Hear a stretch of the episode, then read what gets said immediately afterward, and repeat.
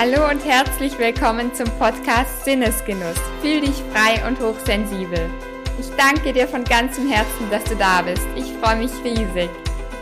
Mein Name ist Lisa Doms und ich bin deine Genussbotin Lisa.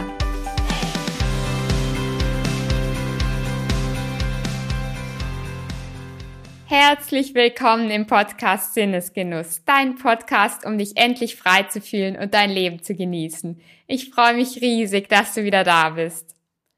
Heute geht es um das Thema, wie du gerade in den Krisen und Schicksalsschlägen deinen Lebensgenuss finden kannst.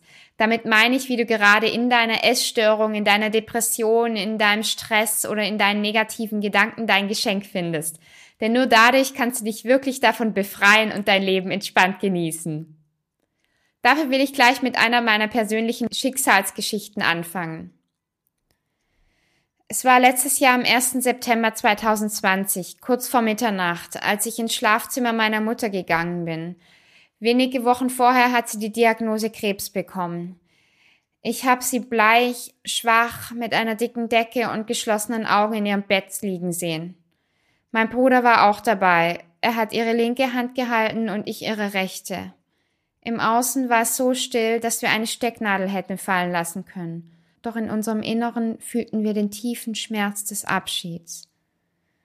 Es war kurz vor Mitternacht, als unsere Mutter in unseren Händen gestorben ist.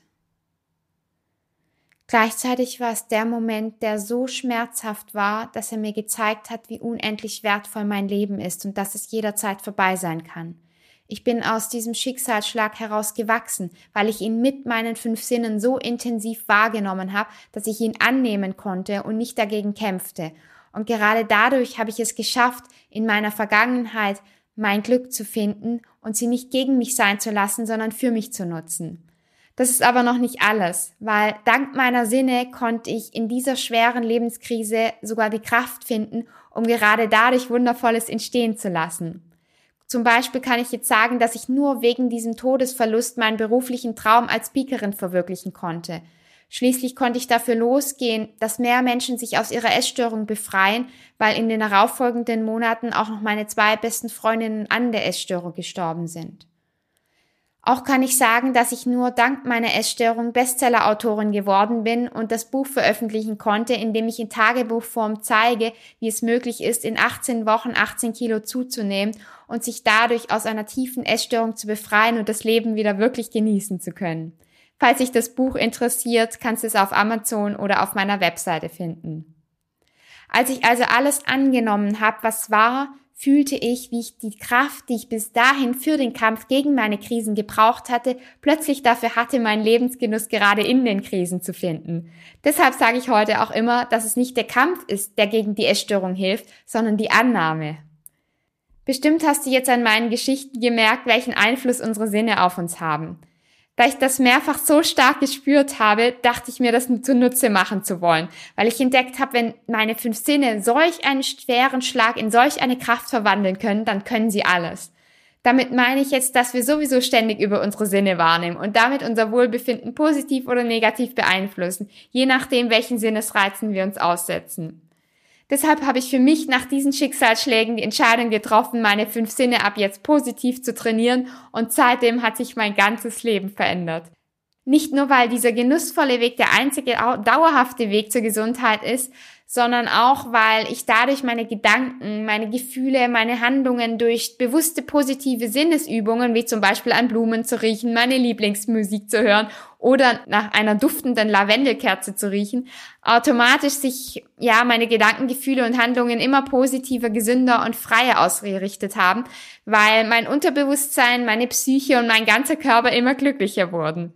Und genau das wünsche ich mir auch für dich. Ich wünsche mir von ganzem Herzen, dass auch du dich auf deine Reise zu dir selbst begibst. Auf eine Reise, auf der du deine fünf Sinne so trainierst, dass du dich endlich befreist und genießen kannst.